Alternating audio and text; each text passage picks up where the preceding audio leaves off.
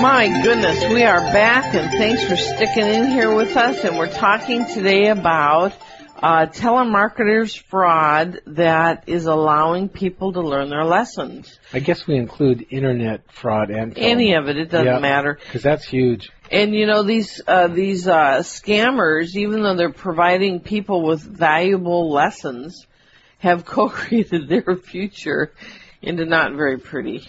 You know, we've uh, learned over the years that people that are saying, "Well, to be honest," I love when they say that. there's a flag I usually, folks. yeah, usually when they say that to me, my response is, "Have you been not honest on this call?" Is this the first time? And We've been talking for a half hour. Is that the first time? and usually I can feel them getting a little uncomfortable under the collar because you know they're of course usually people that say that. It's yeah, not very Let's pretty. see. How am I going to cloak this? Okay. Say you are one of the people that needed a lesson around these fraudulent activities. What sort of lessons are you in the middle of that you're apparently stuck that you would need something like this to come in and provide a spotlight on this area of yours? These are what we call holes, holes in your aura. Another way to say it beside holes is these are your lessons. These are what you're here to learn. So here's my list, and then Keith has a list.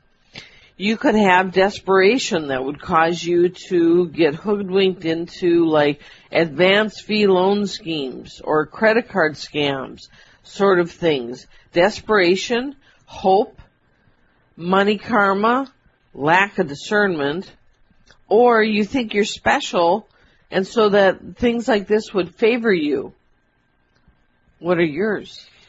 Lack of discernment. You know, I have something written on that. Geez, where'd I write it? I don't know. Let me see if it's over here. nope. Okay. I just wrote it someplace. um, uh, some people, they're ungrounded financially and they've never dealt with money very much. And some of the reasons for that is their parents took care of everything. Or their parents say, here's a credit card, there you are. Uh, you know, so those are ungrounded uh, financially, and you know when you're undergrounded financially, you usually have lack of discernment. Also, many parents these days are raising their children very liberally, where they don't have proper boundaries.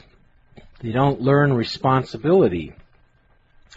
So they get out in the world, or they're given a credit card, and, and you know they just go whoa bonkers, and they don't think of the other shoe dropping. Oh, oh there's consequences and responsibility too.